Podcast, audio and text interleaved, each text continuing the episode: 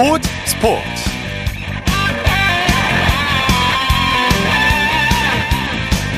여러분 안녕하십니까? 아나운서 이창진입니다.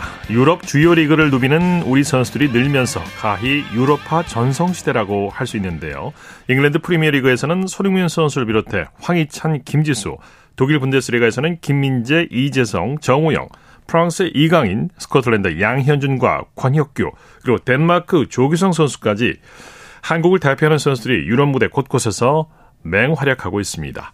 특히 유럽 무대에 도전장을 내민 조규성 선수가 오늘 데뷔전에서 결승골을 터뜨렸는데요. 유럽 무대 데뷔전부터 존재감을 확실히 드러내면서 유럽에서도 통하는 능력을 갖고 있다는 것을 보여줬습니다. 토요일 스포츠 버스 먼저 조규성 선수의 데뷔골 소식으로 시작합니다. 중앙일보의 박린 기자와 함께합니다. 안녕하세요. 네, 안녕하세요. 아, 조규성 선수 덴마크 프로축구 데뷔전에서 결승골을 터뜨렸어요. 네, 미트윌란 조규성 선수가 그 덴마크 슈페르리가 개막전 흐비도레와의 경기에 선발 출전을 했고요. 후반 11분에 왼쪽 측면에서 올라온 크로스를 조규성 선수가 그 몸을 날려서 헤딩골로 연결을 했습니다. 아, 경기가 1대0으로 끝나면서 조규성의 득점이 결승골이 됐고요. 네. 어, 조규성 선수는 앞서 이적료 43억 원에 전북을 떠나서 이적한 지 11일, 1일 만에 어, 치른 공식 경기에서 또 데뷔골을 뽑아냈습니다. 네. 카타르 월드컵 가나전을 연상시키는 헤딩 득점이었죠. 네, 맞습니다. 그 작년 11월에 그 가나전에서 그 이강인의 크로스를 조규성 선수가 어, 다이빙 헤딩골로 연결한 적이 있는데, 뭐 말씀하신 대로 어, 그때 또 득점 장면을 연상시키는 또 이런 장면이었고요. 오늘 또 조규성 선수는 뭐 전반 25분에는 또 감아차기 슛이 크로스바를 강타를 했고, 아. 또 후, 네, 후반 28분에는 또 기립박스를 받으면서 교체 아웃됐고요. 어, 또 경기 최우수 선수에도 어, 선정이 됐습니다. 그렇군요. 멋진 데뷔전이었어요. 조규성 선수가 덴마크 리그로 향하는 걸 아쉬워하는 팬들도 많으셨는데 일단 첫 단추는 잘 꿰은 셈이네요. 네, 맞습니다. 아무래도 유럽의 더 큰 리그로 이적하길 바라는 팬들이 많았거든요. 예. 어, 그런데도 조규성 선수는 일단 유럽 중소리그부터 출발하는 게 더 낫다고 판단을 했고요. 또 본인을 강력하게 원하는 팀으로 또 향했거든요. 일단 첫 경기부터 데뷔골을 넣으면서 일단은 자신의 선택이 어, 틀리지 않았음을 또 증명해 나가고 있습니다. 예. 자, 프랑스 파리 생제르맹 이강인 선수도 데뷔전을 치렀죠. 네, 오늘 프랑스 파리에서 열린 르아브로와의 프리시즌 경기에서 오른쪽 윙어로 선발 출전을 했습니다.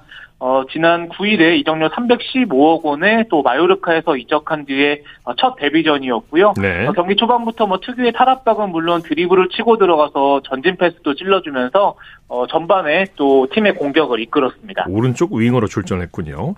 자, 그런데 이강인 선수가 경기 도중에 부상으로 교체 아웃됐어요.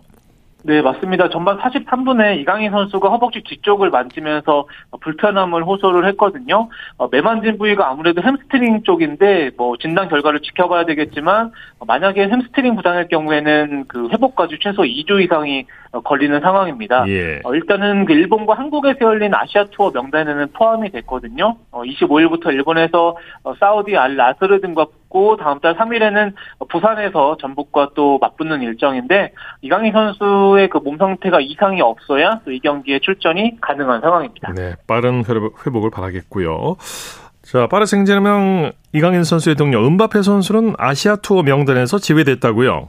네, 오늘 그 프리시즌 경기에서는 골을 넣으면서 2대0 승리를 이끌기는 했는데 말씀하신 대로 아시아 투어 명단에서는 빠졌습니다. 어, 이유는 공개가 되지 않았지만 일단 은바페는 어, 파리 생제르맹과의 연장 계약을 거부하고 있고요. 그 내년 여름에 어, 팀을 떠나길 원하고 있거든요. 예. 반면에 어, 파리 생제르맹은 그럴 경우에는 이 정도를 한푼더 챙길 수 없기 때문에 어, 굉장히 선수와 구단이 어, 굉장히 그 굉장히 좋지 않은 상황이거든요. 그렇겠네요. 일단 은바페가 어, 스페인 레알 마드리드로 떠나는 상황은 굉장히 이렇게 보이는데 시기가 이번이 될지 아니면은 어, 내년 여름이 될지는 어, 좀더 지켜봐야 될 것 같습니다. 네. 독일 명문 바이런 민헨으로 이적한 김민재 선수는 입단 기자회견을 가졌죠. 네, 지난 19일에 아시아 역대 최고 이적료인 715억 원에 또 나폴리를 떠나서 어, 바이른 미넨 유니폼을 입었고요. 오늘 또 공식 기자회견을 가졌거든요. 또 김민재 선수가 어, 독일에서도 별명 괴물다운 모습을 보이고 싶다. 그리고 최소 두 개 대회 어, 우승 트로피를 들어올리고 싶다. 예. 이렇게 어, 포부를 밝혔습니다. 네, 이 독일 팬들이 김민재 선수가 가니까 굉장히 좋아하더라고요. 네. 네, 맞습니다. 뭐, 그 훈련장에 찾아와서 또 그 팬들이 굉장히 또 사인 공세를 펼쳤고요. 네. 굉장히 기대도 큰 것 같습니다. 예. 메시는 미국 프로축구 데뷔전에서 결승골을 뽑아냈다고요. 네, 파리 생제르맹에서 미국 인터 마이애미로 또 이적을 했거든요. 오늘 리그스컵 그 멕시코 크루와 크루스 아술과의 경기에서 1대1로 맞서 후반 종료 직전에 정말 환상적인 왼발 프리킥 결승골을 터뜨렸고요. 정말 어, 그림 같은 또 득점에 팀 구단주, 구단주인 또 데이비드 베컴도 굉장히 또 기뻐하는 모습이었습니다. 네. 자, 국내 프로축구 살펴보죠. 수원FC와 광주가 맞대결을 펼쳤죠? 네, 광주가 원정에서 수원FC를 1대0으로 제압을 했습니다. 어, 전반 33분에 두현석 선수가 어, 가슴 트래핑 후에 환상적인 논스톱 슛으로 골망을 흔들었고요. 광주는 5위로 올라선 반면에 어, 수원FC는 최근 8경기 연속 우승에 그치면서 10위에 머물렀습니다. 네. 자, 그리고 강등권에 놓여 있는 수원 삼성과 강원 오후 7시 30분부터 이제 경기를 치렀는데 거의 끝나 가겠는데요? 경기가 그 강릉에서 막바지로 치닫고 있는데요. 네. 일단은 수원이 전반 22분에 김주찬 선수의 가마차기 선제골로 앞서갔고요. 전반 41분에는 강원 서민우 선수에게 동점골을 내줬지만 또 수원이 후반 14분에 또 패스 플레이를 통해서 고승범 선수가 다시 앞서가는 골을 터뜨려서 수원이 2대 1로 리드를 잡고 있고요. 네. 만약에 이대로 경기가 끝나게 된다면 수원이 강원을 승점 2점 차로 제치고 탈골 성공할 수도 있습니다. 네. 선수들은 이제 더위를 피해서 경기를 할만 하겠어요. 서울과 인천도 오후 7시 반부터 경기가 시작이 됐죠. 네, 아무래도 무덥다 보니까 경기가 좀 늦게 시작하는 편인데요. 네. 일단은 서울은 전 22분에 나상호의 페널티킥이 골키퍼 선방에 막혔고요. 어, 반격에 나선 인천이 전반 44분에 그 은폭구 선수의 발리슛으로 또 선제골을 뽑아냈거든요. 다만 또 인천의 오성 선수가 좀 어깨로 밀치, 는또 파울성 플레이가 있었지만 어, 그대로 또 득점이 인정된 상황이고요. 어, 경기 막판까지 일단은 인천이 1대 0으로 리드를 또 잡고 있는 상황입니다. 예. 대전과 대구의 경기도 오후 8시에 시작이 됐죠? 네, 양 팀이 전반을 득점 없이 마쳤고요. 현재 후반전이 진행 중입니다. 어, K리그 1은 오늘 경기를 끝으로 짧은 휴식기에 들어가거든요. 예. 어, K리그 올스타 격인 팀 K리그가 어, 다음 주 27일에 그 서울에서 스페인 아틀레티코 마드리드와 또 초청 경기를 치르고요. 어, K리그는 다음 달 4일부터 재개가 됩니다. 네. 자, 지금 여자 월드컵이 열리고 있는데요. 우리나라의 첫 경기는 다음 주에 열리죠? 네, 맞습니다. 호주와 뉴질랜드에서 그 대회가 공동 개최됐고요. 예. 어, 지난 20일에 개막해서 다음 달 20일까지 한 달간 열립니다. 어, 32개국이 참가했는데 우리나라는 H조에 속했고요. 어, 첫 경기는 다음 주 화요일입니다. 25일 한국 시간 오전 11시에 콜롬비아와 1차전을 치르고요. 또 우리나라는 어, 콜린 벨 감독을 앞세워서 그 고강도 축구를 준비를 했거든요. 네. 굉장히 또 많이 뛰는 축구인데요. 이번에 또 지소연 선수 등을 앞세워서 16강 이상의 성적에 도전을 합니다. 네. 여자 월드컵 3연패에 도전하는 미국은 첫 경기에서 완승을 거뒀네요. 네, 미국이 그 에서 베트남 3대 0으로 완파를 했습니다. 미국은 2010 2010년에 또 우승을 거뒀던, 거뒀던 팀인데요. 어, 최초로 또 3연속 우승에 또 도전을 하는데 어, 굉장히 첫 경기를 또 기분 좋게 어, 출했습니다. 네. 그리고 또 다른 우승 후보인 잉글랜드 같은 경우에는 그 IT를 또 1대 0으로 제압을 했고요. 또 C조 경기에서는 또 일본이 또 경기를 치렀는데요. 또 잠비아를 상대로 그 다섯 골이나 못치면서 또 5대 0으로 또 대승을 거두면서 또 일본이 기분 좋게 출발을 했습니다. 네. 자, 그 밖에 국내외 축구 소식 전해 주시죠. 네, 그 프로축구 서울이 노르웨이 출신 장신 공격수 비욘스를 영입을 했습니다. 2020년에 울산에서 뛰었던 선수인데요. 미국과 네덜란드를 거쳐서 3년 만에 또 K리그에 다시 돌아오게 어, 됐고요. 아직까지 경, 지금 후반 추가전이 진행 중이기 때문에 네.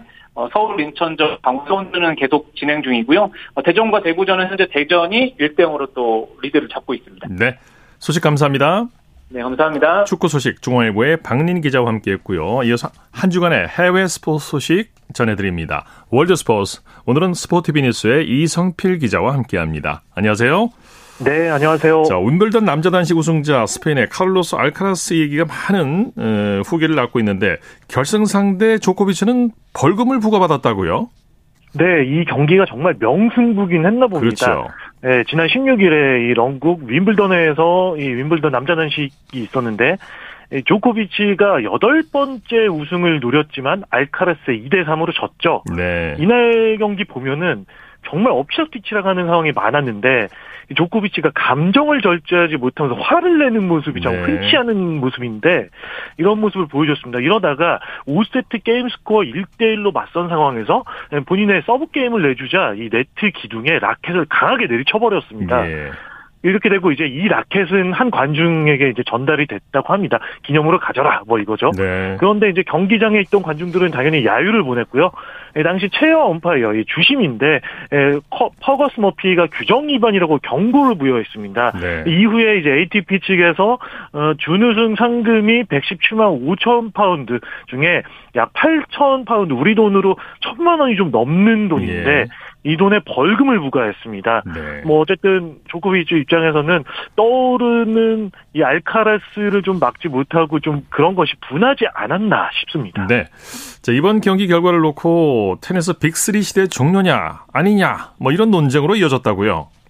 네, 뭐 전 세계 언론에서 이 경기를 다루면서 뭐 역대 가장 어린 나이에 세계 랭킹 1위에 오른 이 알카라스를 두고서 차세대 선수 중에서 가장 돋보이는 성적이다. 이런 평가가 내려지고 있는데 이전에 우리가 알고 있는 테니스 황제들 하면 뭐 조코비치 비롯해서 스페인의 라파엘 나달 또 은퇴했지만 스위스의 로저 페더러를 두고 빅3라 부르고 또 영국 출신의 앤디 머리 이 선수가 참 윔블던에서 강했던 그 모습 때문에 네. 빅4까지로도 불리기도 하고 이 호주의 레이턴 휴잇까지 해서 이런 그 평가를 받았습니다만 이번에 알카라스 같은 경우에는 조코비치를 이기면서 상대 전적에서 2승 1패로 앞섰는데요. 그렇군요. 이 때문에 세계 남자 테니스가 이제 빅4나 빅3 시대는 끝났다. 이런 평가들이 뭐 미국의 ESPN이나 또 CNN 스포츠 일러스트레이티드나 영국의 스카이 스포츠 다양한 언론들이 이 전문가의 또 이야기를 통해서 가져오고 있는데 하지만 알카라스가 뭐 이런 이야기를 했습니다. 이 라팔 나달과 조코비치가 여전히 뛰고 있다면 시대의 변화는 있을 수 없다. 그들이 음. 은퇴하면 아마도 뭐 그것에 대해서 이야기할 수 있지만 지금은 그런 상황이 또 아니고 여전히 나는 구름 위에 있다. 네. 그곳에서 좀 열어나 있을 것 같다. 이런 아주 의미 있는 또 소감을 남겼습니다. 네. 그 어떤 스포츠에서도 영원한 강자는 없죠. 네, 자. 그렇습니다. 항상 뭐 지는 별이 있으면 또 뜨는 별이 그렇죠. 마련이죠. 네. 네.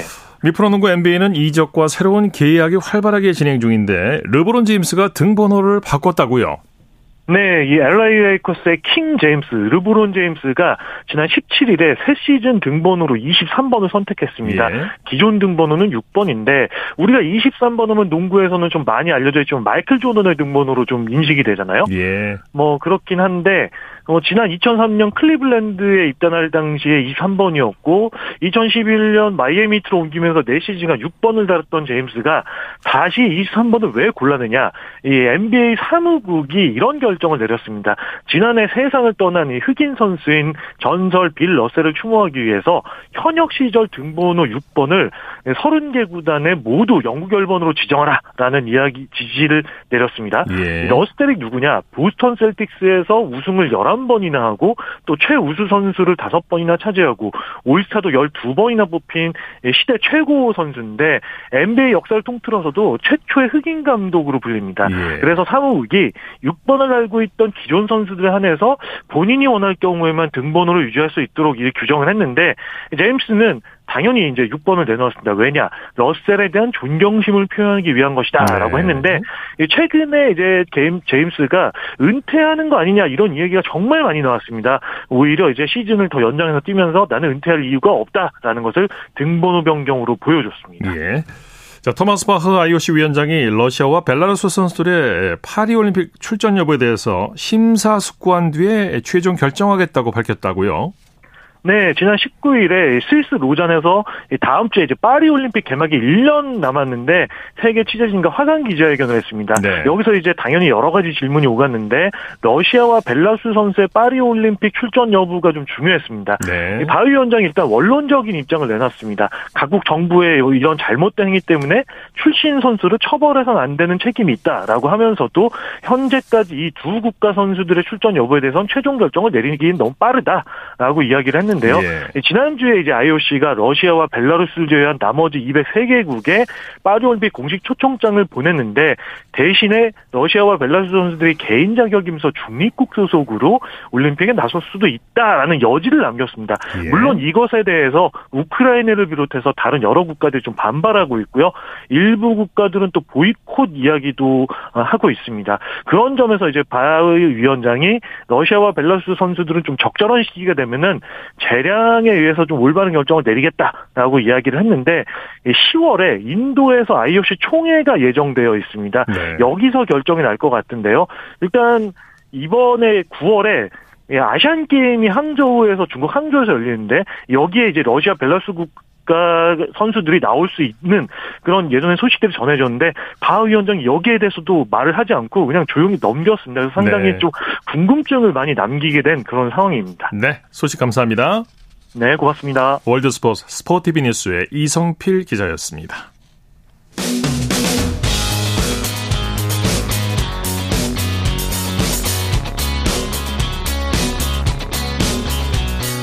따뜻한 비판이 있습니다. 냉철한 분석이 있습니다. 스포츠 스포츠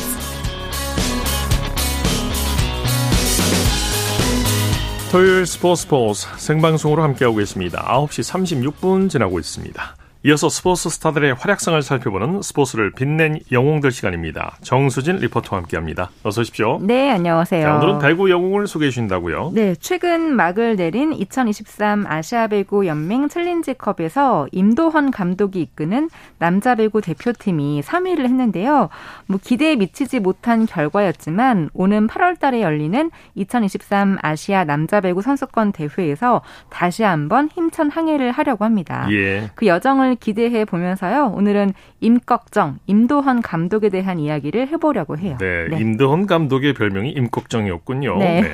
성대 시절에 대학 배구의 강호였죠. 성균관대학교가. 네, 맞습니다. 그 당시 성대 배구부를 대학 배구 리그의 정상급에 올려놓았고요. 신진식 선수가 합류하면서는 그야말로 전성기를 맞이하게 예. 됩니다. 이후 임도헌 선수는 93년에 현대자동차 서비스에 입단했고요. 94년 슈퍼리그와 95년 슈퍼리그 우승에 큰 역할을 합니다. 특히 95년 슈퍼리그에서는 MVP까지 차지했는데요. LG 화재와의 결승전 중계와 함께 임도헌 선수의 인터뷰도 들어보시죠. 95년 3월 21일 KBS 스포츠 뉴스입니다. 바운드 됐습니다. 강성형, 진창욱, 이어서 임도헌 또 성공. 14대 9.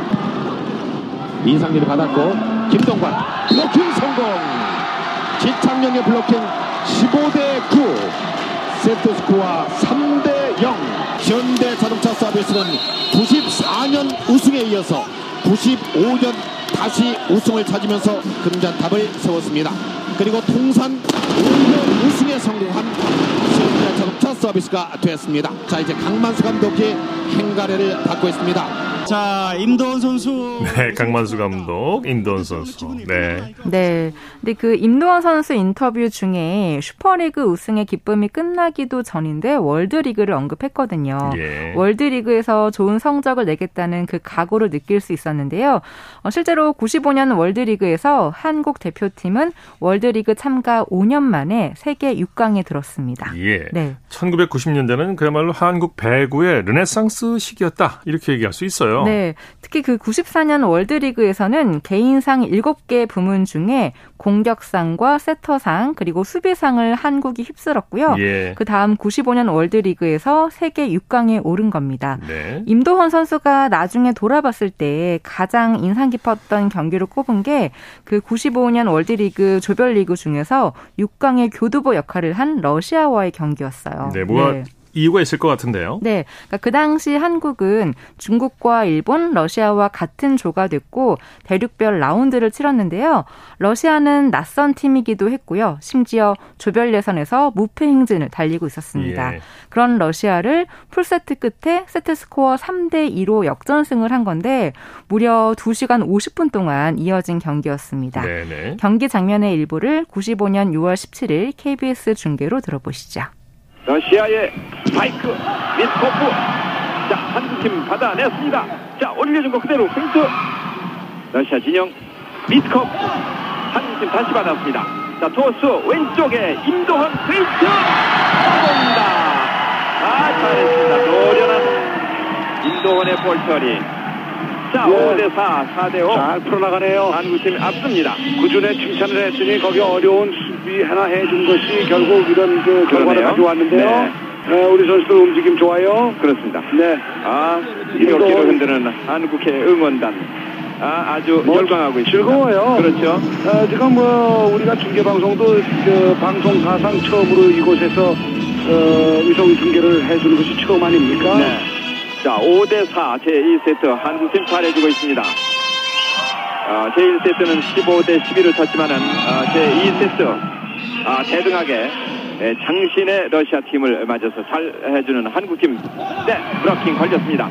다시 러시아 범인의 공격 브로킹 네 다시 살리느냐 살려내는 러시아 다시 끈질기게 가로막기 성공하는 윤종일 6대4 네, 임도헌은 네. 이 러시아 원정에서 거둔 값진 승리를 잊지 못했는데요. 극적인 승리 역전 승이었죠. 네, 특히 그 승리의 마침표를 찍는 마지막 포인트를 낸 뒤에 정말 좋았다라고 회상하기도 했습니다. 네. 이후 일본과의 경기, 이 한일전을 이기면서 월드리그 6강에 진출을 한 거죠. 네, 임도원 선수가 대표로 국가대표로 뛰었던 기간 동안 배구 성적이 아주 좋았어요. 네.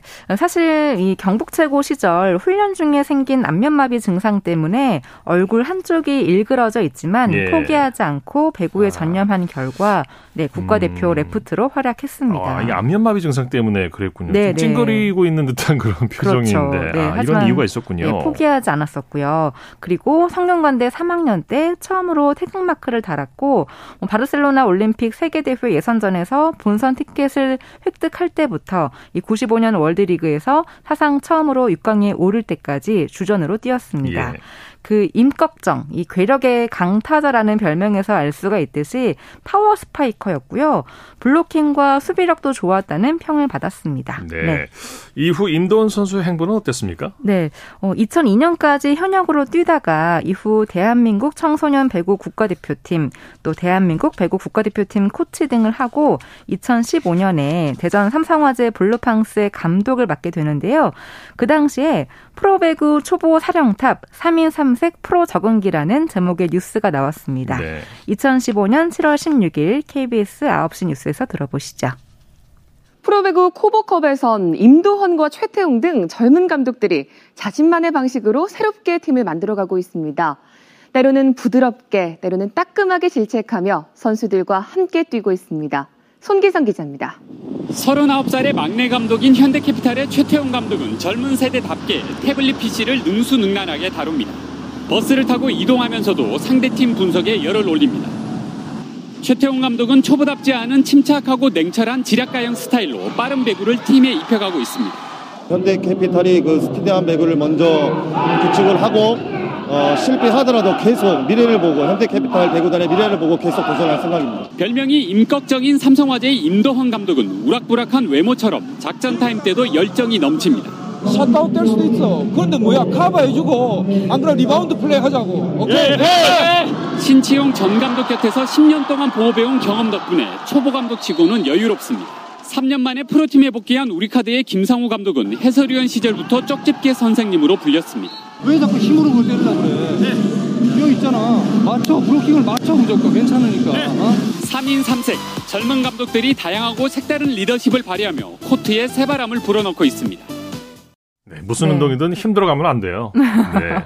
네, 임도헌 감독은 그 선수 시절과 또 프로팀의 감독 그리고 지금은 국가대표팀의 감독의 길을 걷고 있는데요. 네. 앞으로 좋은 모습 많이 보여주시면 좋겠습니다. 네, 건강하시길 빌겠습니다. 네. 스포츠를 빛낸 영웅들 정수진 리포터와 함께했습니다. 수고했습니다. 네, 고맙습니다. 쳤다 하면 홈런이고 슛 없는 한편의 드라마.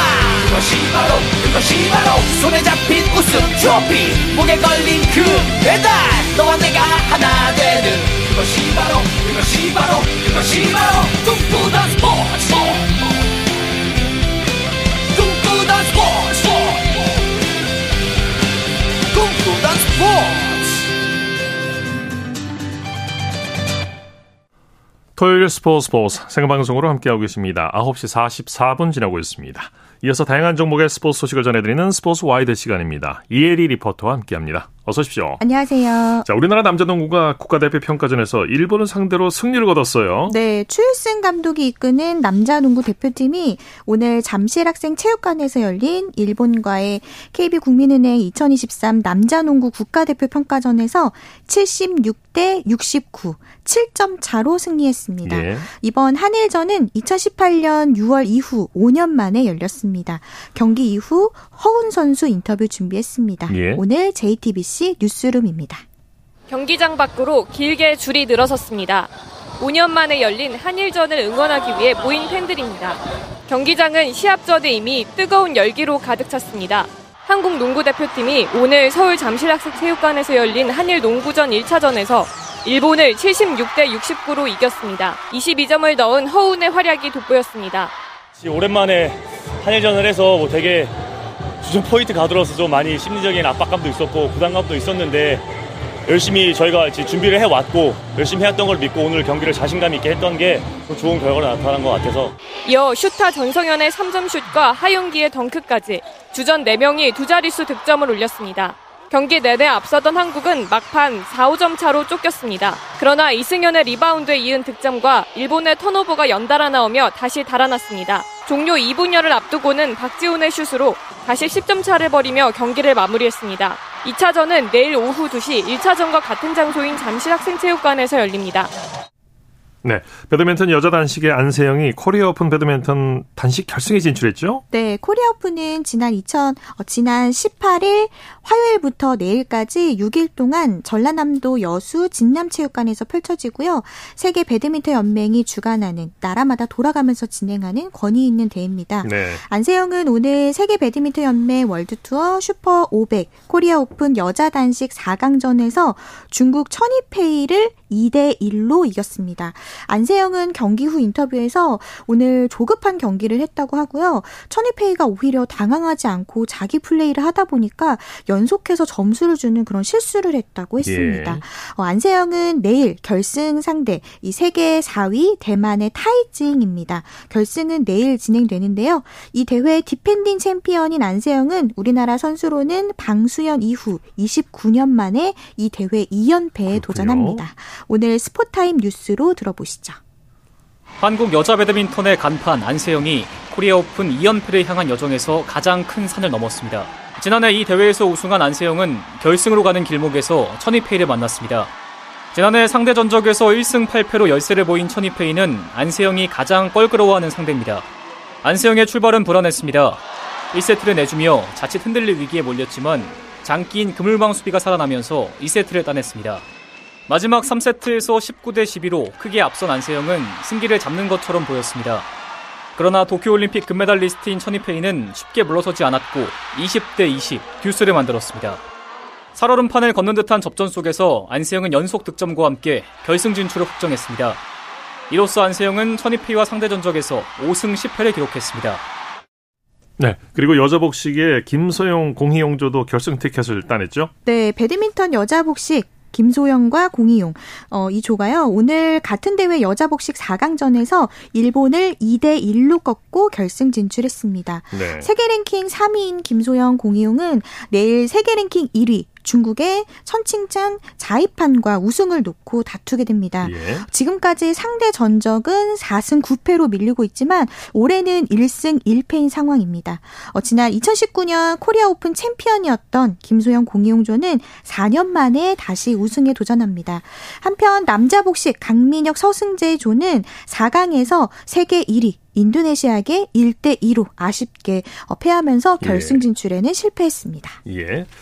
자, 고3 허윤서 선수 후쿠오카 세계 수영 선수권에서 우리나라 아티스틱 스위밍의 새 역사를 썼죠. 네, 아티스틱 스위밍은 수중 발레라고도 하고요. 예. 음악에 맞춰서 수영과 발레, 체조 동작을 만들어서 연기하는 경기 종목입니다.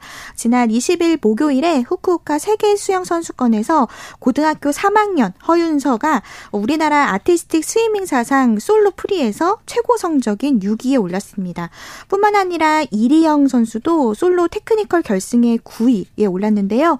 허윤서 선수 소감과 그리고 내일 본격적인 경영 경기를 앞둔 황선우 선수의 소감까지 준비했습니다. 지난 20일 목요일 KBS 9시 뉴스입니다. 영화 마틸드의 주제곡에 맞춰 허윤서가 우아한 연기를 시작합니다. 이뤄질 수 없는 사랑에 빠진 영화 속 여주인공의 애절한 마음을 온몸으로 표현했습니다.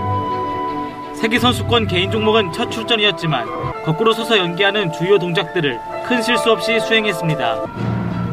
마지막까지 흔들림 없는 연기를 펼친 허윤서는 1998년 호주 퍼스 대회 단체전 8위를 넘어 한국 아티스틱 스위밍 사상 역대 최고인 6위를 기록했습니다. 가산점 부여 등 최근 바뀐 채점 규정이 수행 능력이 좋은 허윤서에게 유리하게 작용했다는 분석입니다. 아티스틱 스위밍에서 이번에 새로운 룰 변화로 많은 변화들이 생기고 있는데 잘 적응해 나가면서 앞으로도 좋은 모습 보여드리고 싶습니다. 세계선수권 경영 경기는 오는 23일 시작하는 가운데 황선우는 지난 대회 은메달을 따냈던 자유형 200m는 물론 개형 800m 메달까지 노리고 있습니다. 200m에서는 일단 무조건 포디움에 올라가야 된다는 생각이 있고요. 정말 4명 멤버들이 합을 잘 맞춘다면은 동메달이라도 정말 노려볼 수 있지 않을까 생각이 들어요.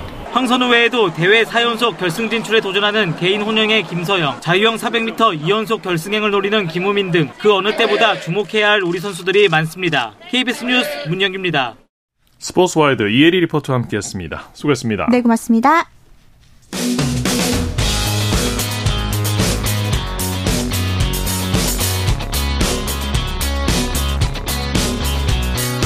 따뜻한 비판이 있습니다. 냉철한 분석이 있습니다. 스포츠 스포츠 이어서 프로야구 소식 살펴보겠습니다. 스포츠 서울의 윤세호 기자와 함께합니다. 안녕하세요. 네, 안녕하세요. 오늘 비롯 두 경기나 취소가 됐죠?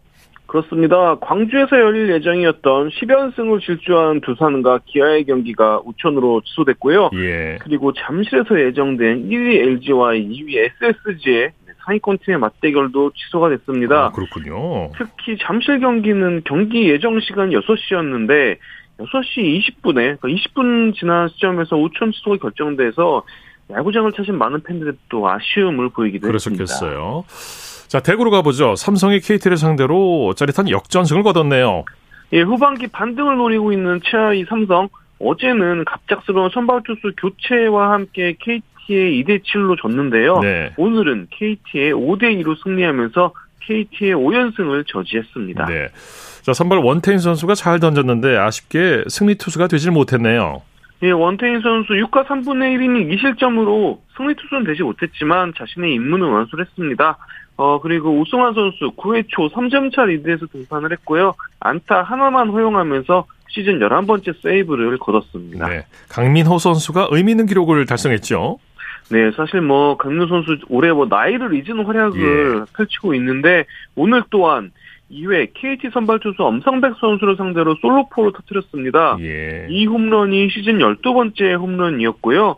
그리고 역대 포수 최다인 315호 홈런이었습니다. 아, 그렇군요. 어, 강민호 선수가 그 박경환 현재 LG 배터리 코치를 제치고 역대 포수 최다 홈런의 주인공으로 아. 올라섰습니다. 이만수 선수도 보다 많군요. 강민호 선수가. 최다 포수 최다 홈런이니까 네. 네, 강민호 선수가 한국에서 포수로서는 그렇군요. 가장 홈런을 많이 친 선수가 됐고요. 예. 네, 그리고 김지찬 선수도 7회 결, 결승타 포함 멀티히트로 활약을 했고 호세필라 선수도 안타 두 개를 기록하면서 오늘 삼성은 그래도 주축 선수들이 타선에서 활약을 펼쳤습니다. 네. 대전에서는 NC가 하나와 맞대결을 벌였는데 경기 끝났습니까? 네, 막 끝났는데요. 예. 아, 이 경기는 정말 끝날 때까지 끝난 게 아닌 정말 예. 뭐 마지막까지 손에 땀을 쥐게 만드는 경기였습니다. 네. NC가 9회 초에 제이슨 마틴 선수의 역전 3런포로 7대 5로 역전승을 거뒀습니다. 예. 경기 내용 정리해 주시죠. 굉장히 치열한 경기였습니다. 어, 사실 하나가 거의 승기를 잡았다고 볼 수 있었는데요. 어, 7회와 8회, 그러니까 불펜 대결, 막바지 불펜 대결에서는 하나가 앞섰어요. 그러면서, 네, 어, 5대 4로 어, 리드한 상태로 이제 9회를 맞이했는데, 결국에는, 어, 박상호 선수가, 마무리 박상호 선수가 던진 포크볼이 마틴 선수에게 홈런으로 연결이 되면서, 예.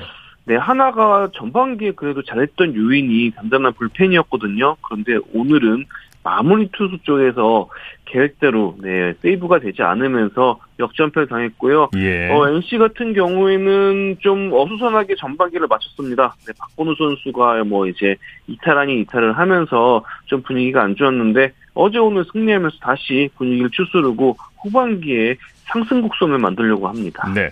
김인환 선수가 옆구리에 공을 맞고 교체가 되는데 상태 어떻습니까? 네, 하나 김인환 선수 5회 세 번째 타석에서 상대 투수 조민석 선수의 공에 맞고 교체가 됐는데 오른쪽 옆구리를 맞았어요. 그래서 통증을 많이 호소하는 모습이었거든요. 뭐 직접 걸어서 1루로 가긴 했지만 바로 김태현 선수와 교체가 됐고요. 일단 인근 병원에서 엑스레이 검진을 받을 예정입니다. 예. 자, 코리안 메이저리그 소식 살펴볼까요? 최지만 선수 오타니를 상대로 첫 홈런을 터뜨렸네요. 네, 피츠버그 최지만 선수 오늘 LA 에인절스와 경기에서 오타니 쇼헤이 선수가 이제 맞대결을 벌였습니다. 예.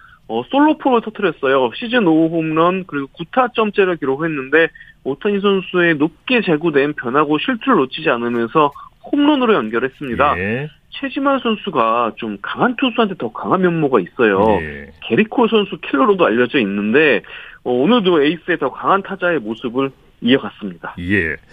김하성 선수가 상대팀 수비에 울고 웃었다고 하죠? 네, 사실 오늘 샌디고 김하성 선수는 홈런을 도둑 맞았습니다. 어, 디트로이트의 원정 경기에서 1번 타자 1루수로 출장을 했고요. 2회 초 두 번째 타석에서 정말 좋은 타구를 날렸어요. 거의 뭐 왼쪽 담장을 넘어가는 타구였는데 상대 좌익수인 아킬바두 선수의 점프 캐치에 잡히고 말았습니다. 예. 네, 상대 선수가 펜스 넘어서 점프를 하면서 이 타구 잡아내면서 홈런을 도둑을 맞았거든요. 예. 하지만 그래도 6회 초엔 또 행운의 2루타도 기록을 했습니다. 음. 이 또한 아틀 바두 선수의 조금 이제 아쉬운 수비로 예. 2루타가 됐는데 어 뭐 홈런은 잊어버렸지만 홈런은 뭐 빼앗겼지만 그래도 2루타를 얻은 오늘 김하성 선수였고요. 네. 샌디에이고도 5대 4로 승리했습니다. 네. 그리고 재활 등판을 소화하고 있는 류현진 선수 빅리그 복귀를 위한 모든 준비를 마쳤다고 하죠. 그렇습니다. 오늘 트리플 A 경기에 선발 등판을 했고요. 어, 마이너리그 트리플 A 팀 시라큐스 메츠와의 경기에 주, 주- 어, 선발 등판을 해서 6이닝 3안타 2실점으로 호투를 했습니다. 예. 안타를 3개만 허용할 정도로 어, 좋은 투구 내용이었고 투구수도 85개까지 채웠어요. 그러면서 예. 즉 이제 재활 등판은 끝난 거나 마찬가지입니다. 네. 여전히 정교한 제구력 그리고 안정감을 뽐냈고 어 구속도 이제 90마일 이상을 꾸준히 찍으면서 어 류현진 선수에게 이제 남은 거는 메이저리그 등판밖에 없는 것 같습니다. 네.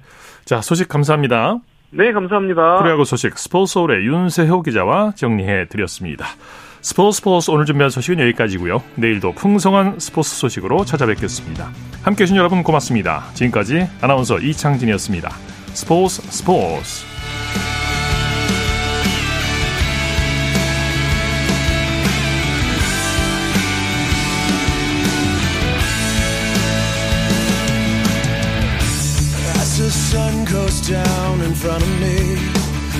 reminds me